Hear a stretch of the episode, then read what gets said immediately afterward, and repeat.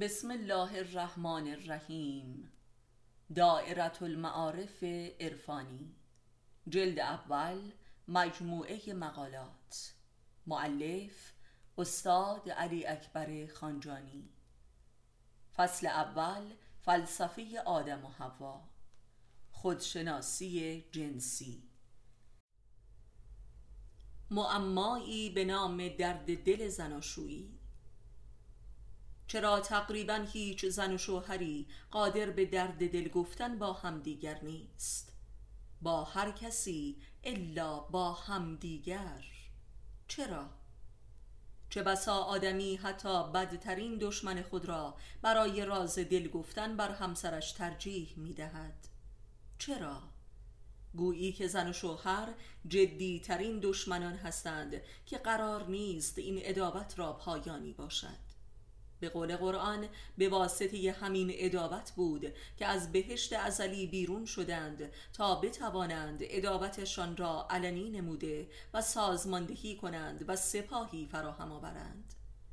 مسئله این است که به قول قرآن زن و شوهر دشمن ایمان همدیگرند. یعنی دشمن باورها و احساسات قلبی یکدیگرند و در واقع دشمن قلب یکدیگرند. یعنی دشمن آن کانونی از وجود که مهد اراده کردن است یعنی دشمن اراده و حیات همدیگرند.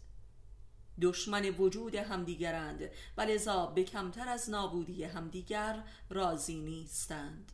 زیرا به قول قرآن زن و شوهر از نفس یکدیگر برگرفته شدند پس دشمن یکدیگرند. همانطور که هر کسی ذاتا دشمن خیشتن است که این همان معنای ذاتی کفر بشر است که دشمن حیات و هستی خیشتن است یعنی دشمن خدای خیش است. پس ادابت زناشویی همان برون افکنی تمامیت کفر بشر است. لذا در این رابطه آدمی یا بر کفرش فائق می آید و آن را ریشکن می کند و با همسرش به صلح می رسد و یا هلاک می گردد و این است که کل دین خدا بر اساس قوانین و حقوق زناشویی بنا نهاده شده است. پس ازدواج به معنای ازدواج انسان با کفر خیش است. یعنی عهد جاودانه با خیشتن